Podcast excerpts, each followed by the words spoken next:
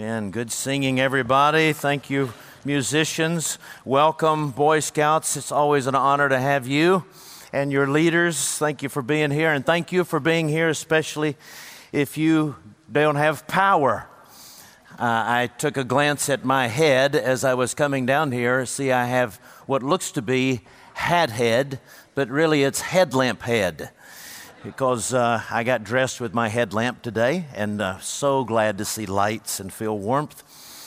Our text this morning is Revelation. I'm glad to be back in the pulpit. Let me remind you of gospel priorities in the month of January, the themes we heard. If you weren't able to hear the sermons, please go back to the, the audio library and listen to them. We started out the month, I preached on Christian mind. And then we had uh, Walter Strickland from Southeastern Seminary preached on a Christian worldview morning and evening.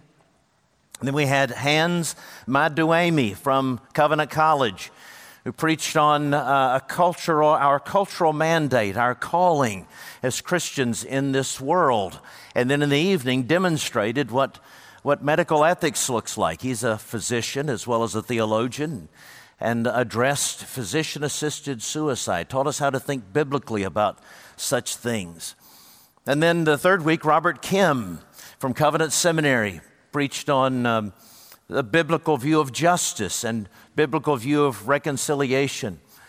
And then last week, uh, Todd Erickson preached on gender and sexuality morning, morning and evening. That was second to none. Please listen to all of those. And uh, last week, uh, included, especially on a very, very pressing subject we need to think Christianly about. Thank you, Todd, for that, those excellent messages. And now we return to the book of Revelation. If you're visiting with us, you think this is really strange. Uh, you may feel like the last few days have been apocalyptic for you, but uh, they are this is good news. We've been learning from the book of Revelation, and we've learned that it's not so hard to understand after all if we keep the big picture. In fact, let me teach you, show you, if you're visiting with us, how easy it is to understand the book of Revelation. Here's what Second Pres is going to tell you Revelation is all about. It's two words, Second Pres. What is it? Jesus wins. That's the big idea. And it falls out in four different, uh, four different pieces. Uh, but uh, but uh, here, here is the summary in chapters 1 to 3 Jesus teaching us, the king, the king. It's all about the kingdom. The king teaches us. And then uh, it's the king who protects us in chapters 4 through 16, 4 through 15. And then 16 to 19, 16 through 20, it's the king who liberates us. And finally, in the last couple of chapters, it's the king who celebrates us. We've been spending most of our time in that longest section, the king liberates us. He liberates us by judging and defeating the devil and his kingdom. And we're still in that theme. In fact, we're coming to the very end of it here in chapter 20, uh, Uh, where he says, for the seventh time, you see, we know, we, he repeats it over and over again. There are several series of sevens. And for the seventh time, he says the devil himself is going to be destroyed and all evil too.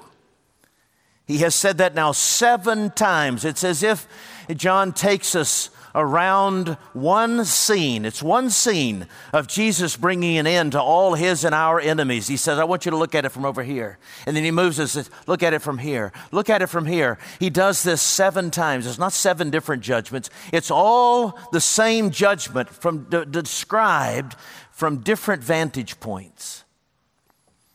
And here is the most powerful of all in verses 1 through 10 of Revelation chapter 20. And here is contained in these verses a surprise. Not a surprise for the early church, but a surprise for the modern church for how Jesus is ruling and reigning and conquering, even when it looks like we are losing. You ready for some good news? Verse 1, chapter 20. I saw an angel coming down from heaven holding in his hand the key to the bottomless pit and a great chain, and he seized the dragon, that ancient serpent who is the devil and Satan, and bound him for a thousand years and threw him into the pit and shut it and sealed it over him so that he might not deceive the nations any longer until the thousand years were ended. After that, he must be released for a little while. Then I saw thrones, and seated on them were those to whom the authority to judge was committed. Also, I saw the souls of those who had been beheaded for the testimony of Jesus and for the Word of God, and those who had not worshiped the beast or its image and had not received its mark on their foreheads or their hands. They came to life and reigned with Christ for a thousand years. The rest of the dead will did not come to life until the thousand years were ended. This is the first resurrection. Blessed and holy is the one who shares in the first resurrection. Over such, the second death has no power, but they will be priests of God and of Christ, and they will reign with him for a thousand years. And when the thousand years are ended, Satan will be released from his prison and will come out to deceive the nations that are at the four corners of the earth, Gog and Magog to gather them for battle. Their number is like the sand of the sea. And they marched up over the broad plain of the earth and surrounded the camp of the saints and the beloved city. But fire came down from heaven and consumed them. And the devil who had deceived them was thrown into the lake of fire and sulfur, where the beast and the false prophet were and they will be tormented day and night forever and ever. Brothers and sisters, the grass withers and the flower fades, but the word of our God stand forever.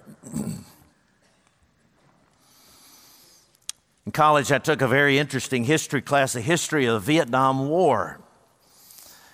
And my professor uh, said, and the author agreed, the author of our textbook agreed, that, that the real secret to the North Vietnamese victory over America, the most powerful army on the earth, the real secret to that victory was the Ho Chi Minh Trail. Ho Chi Minh was the North Vietnamese leader of that uh, nation that took over the southern part of the country. And, and the Americans named the trail by which the supplies came from the north to the south, the Americans named it the Ho Chi Minh Trail, but the Vietnamese called it the Strategic Supply Route. There were over 12,000 miles of trails from the north to the south, and 240 tons of supplies brought daily from the north to the military in the south. The Americans tried everything to disrupt that flow. They flew over a thousand sorties, bombing runs. They, they, they seeded clouds and uh, to make it rain constantly, to make it muddy. They, Dow Chemical developed a, a substance that would permanently destabilize the soil. CIA operatives tried to interrupt it. Nothing worked. In fact, four fuel lines were eventually pipelines were installed and, and four and the trails were paved four lanes wide nothing ever stopped the flow of supplies from the north to the south until the most powerful army on the face of the earth admitted defeat.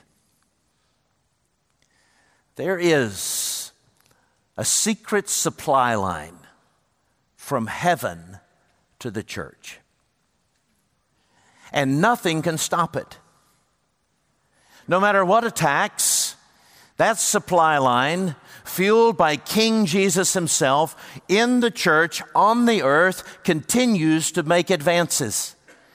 And the more intense the devil's opposition, even if he kills us by the droves, our text teaches us, the more he kills us, the more he opposes us, the more powerful the forward movement of the gospel becomes.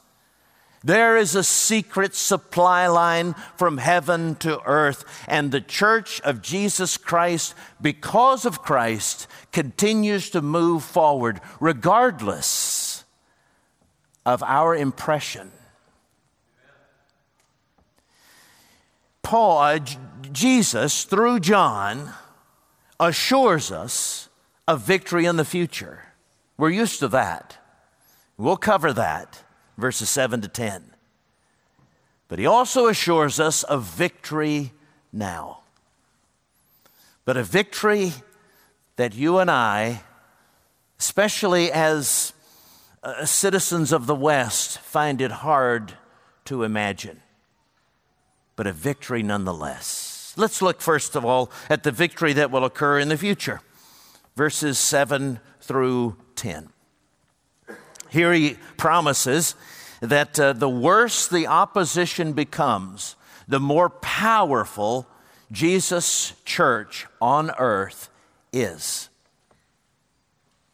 Just this week, one of our young residents, one of our residents, uh, our advanced resident, who operates on the, on the front line of the most uh, distressed medical situations in Memphis we, we met to talk about a, a medical ethics issue, and, and uh, she had been up all night uh, supervising other residents, and she and she shed some tears in my office saying sometimes sometimes i feel like jesus isn't winning Sometimes the darkness overwhelms me. It seems like it's so powerful. I wonder, what are, what are we about? Is it worth it? And I said, I can identify with you at times. I understand. This is the way Christians uh, do feel at times. We wonder, is Jesus winning or losing?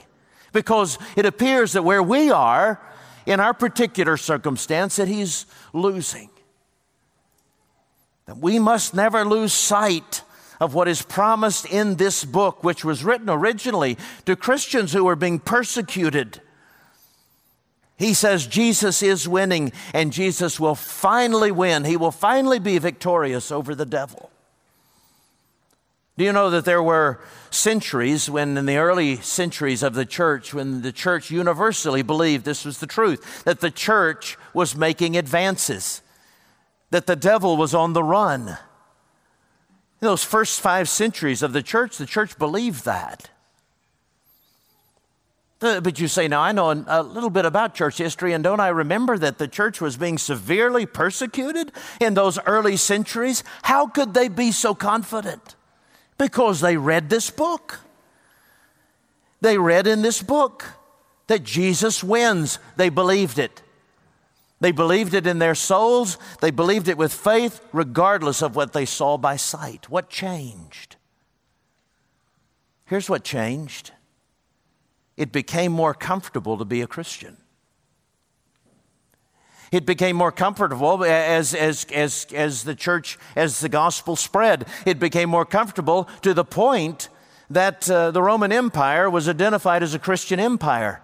And when it became very comfortable to be a Christian, Christians began to live indulgently, to live materialistically, to think, well, if we're priests and kings and, and all the earth belongs to us and Jesus forgives our sins, we can do whatever we want to.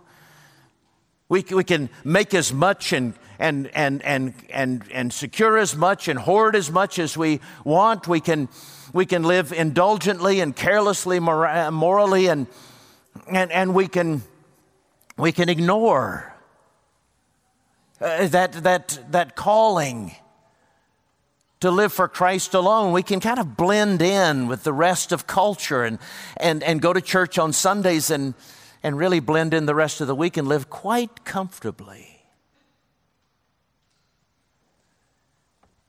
The church ceased to be salt and light. Then the end of the Roman Empire came. And Christians uh, lamented that and said, Oh no, the, the whole kingdom of Christ is fallen because our political empire is fallen. And they lived in despair. And they essentially gave the world over to Islam, to other religions. Does it sound familiar? Does it sound familiar to our own Christianity? It's become quite comfortable. We blend in. It doesn't cost us anything. And if it does start to cost us something, we figure out a way to blend in. We cherish our comfort to the point that we've ceased to be salt and light. Our neighbors don't even know we're Christians. Now, I'm not barking at you. I'm not holding up your shepherd as better than you are. I'm sitting under this same word that you are. I'm complaining this week because I don't have hot water. But we must, pastor and people, come back under a Christian worldview and say, we should expect it to become harder and harder to be Christians, to be persecuted more and more and not look at our circumstances or our political landscape to judge whether or not the kingdom of God is being successful, but rather keep our minds in the book of Revelation and say, Jesus is going to win. I will surely suffer, and I will count it a privilege to suffer for his name because I want to be a part of that celebration. Now, let me show you a couple of other things in verses 7 to 10 before we go to what hope we have for the present. In verses 7 to 10, we're told a couple of things. We're told what happens just before the end, and we're told what will happen at the very end. We've already looked at what happens before the end of time. We looked at that in chapter 11. It was very disturbing. Because we learned in chapter 11 in verses 7 and following, uh, John says that the evil one will succeed for a moment to kill every Christian on the face of the earth. And it'll appear that he has finally eliminated all Christians, and it will appear that way for three days, three and a half days. And then we're told in chapter 11 that Jesus will res- resurrect those. And then we're told in this passage, the one we have in front of us,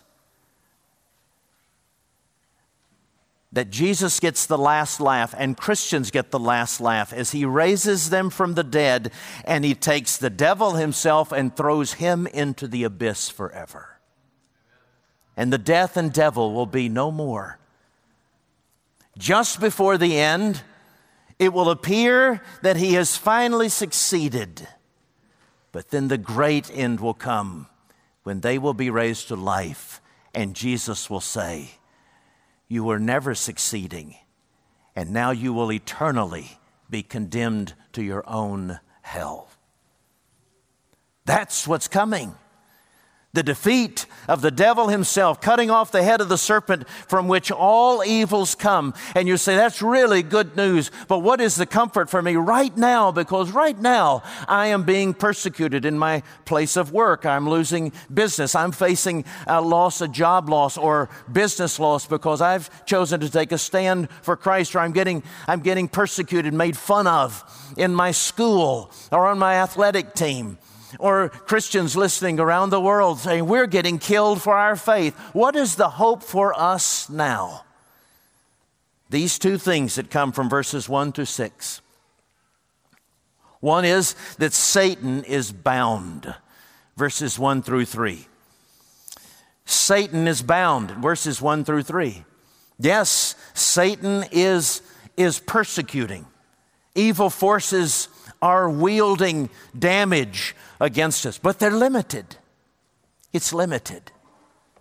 We've learned over and over in the book of Revelation that uh, he protects the church and protects the gospel to the point that it continues to move forward. We learned that in chapter 16, verses 14 to 16, chapter 17, verse 14, chapter 19, verses 11 to 21. Jesus said it in Matthew in Luke chapter 10 when he said, I saw Satan falling from heaven. What was he saying? I see that though Satan is active in the earth, he is limited. John Bunyan, the Puritan of the 1600s, wrote a, an allegory of the Christian life. He, he, he, he made the things that are that are uh, figurative in Scripture, uh, literal in his dream. And so he imagines he imagines Christian who's on his way to the celestial city. He imagines Christian coming into the church. He, he comes a Christian and goes into the church. The church is called House Beautiful. And the guide says, You need to go up that path. It goes right into the House Beautiful, the church. But, but on either side of the sidewalk or on either side of the path are lions. And, and the lions are, are, are, are, are clawing and, and, and growling and roaring toward the, toward the path, but they're chained. He says, I'm not, I'm not going in there. And, and, and the guide says, Oh, just stay on the path. They're chained, they can only come so far. And so he makes his way up the path. He can heal, he can feel the hot breath of the lions near to him. If he flinches a little bit, they might one claw might get a scratch on his arm. But if he just sticks on the path he'll make it into the into the church. And he can he can leave the church. He can go in and out on that trail and the lions will not devour him.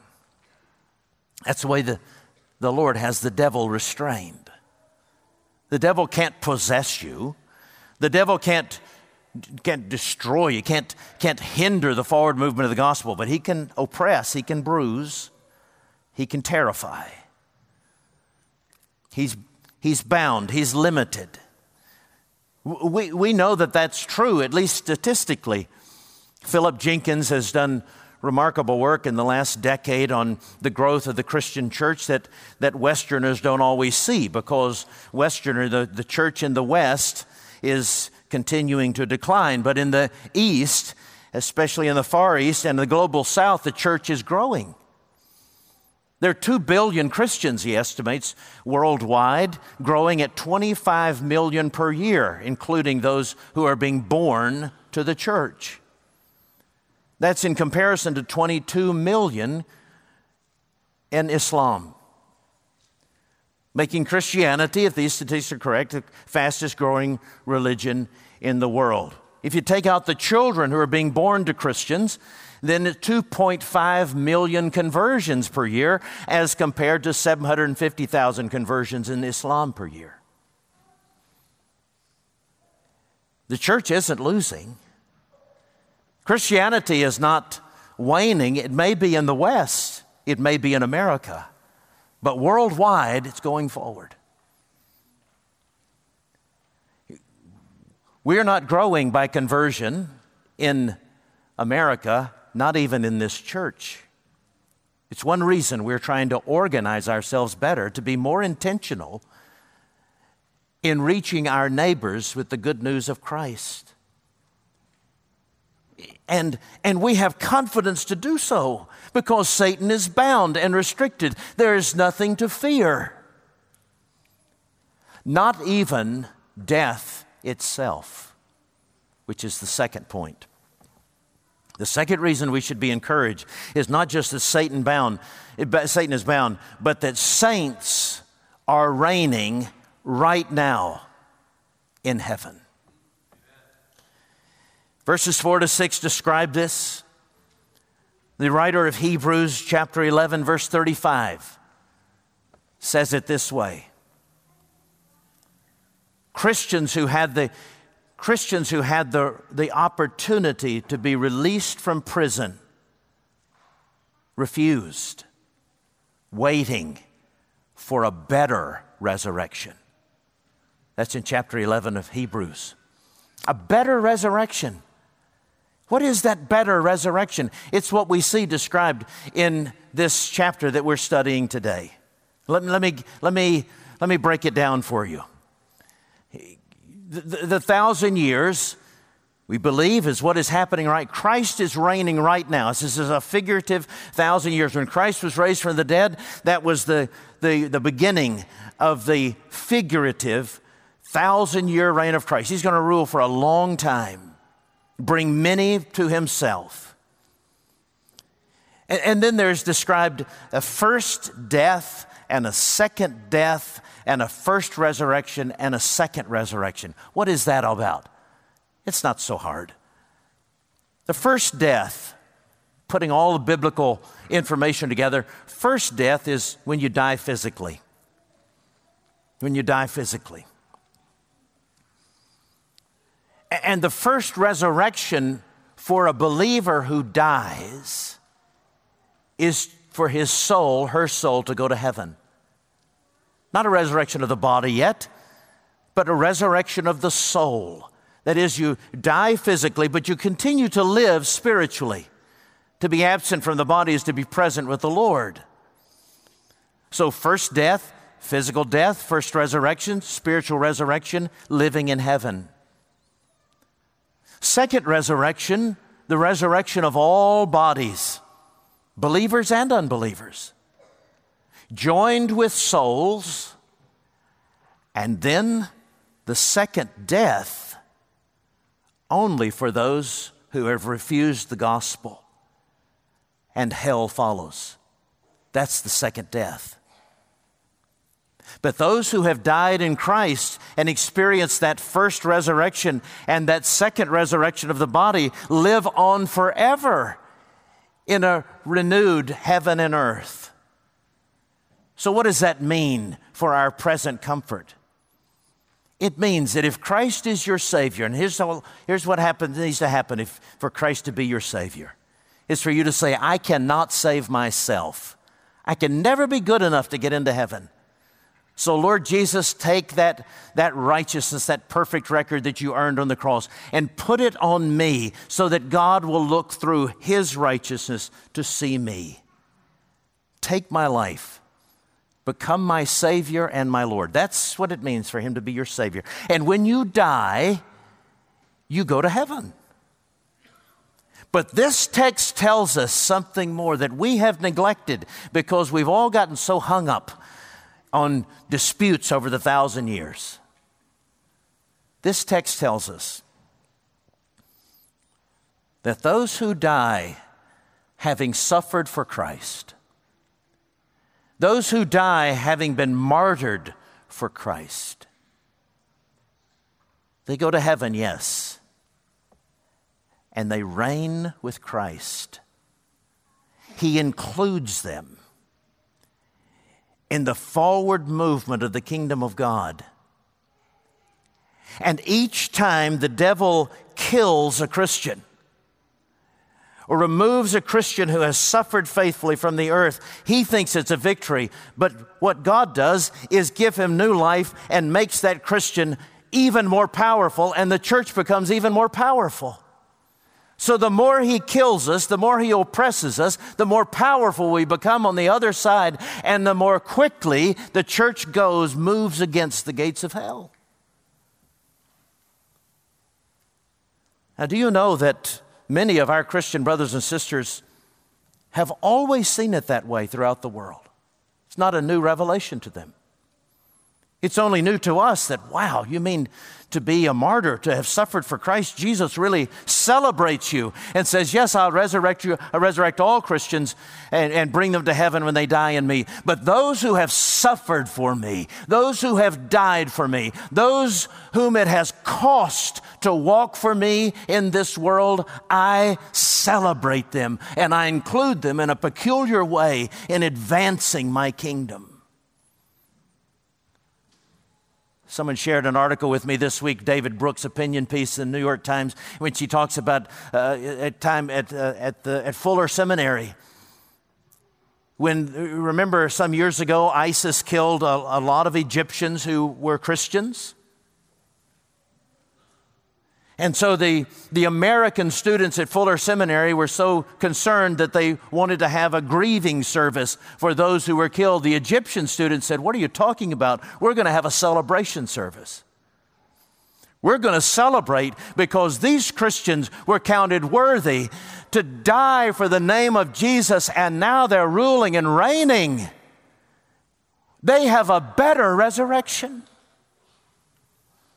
If we really believed that, would we not be more bold in moving into enemy territory? You can't do anything to us that will hinder us. Even if you kill us, we become stronger.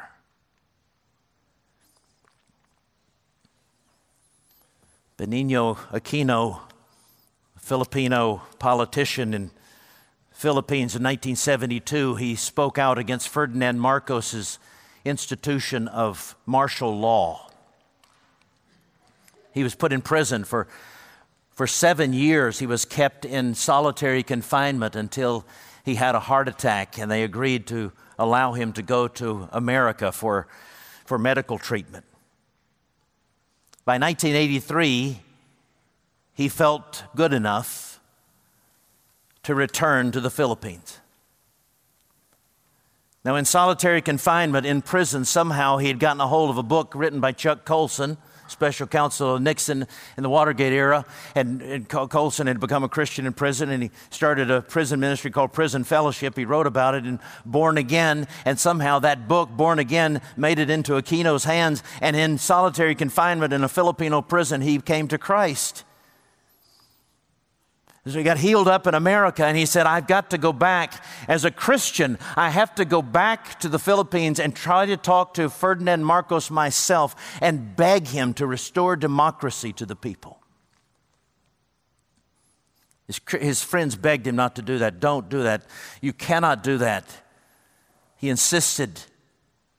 As soon as he stepped off the plane, he was arrested, and in a hail of bullets, he was violently murdered. Was all lost?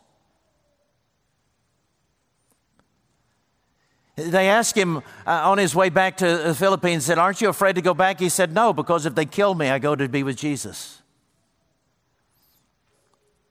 In three years, the people's movement, the people's power movement had succeeded, inspired by his death. They overthrew Marcos and restored democracy.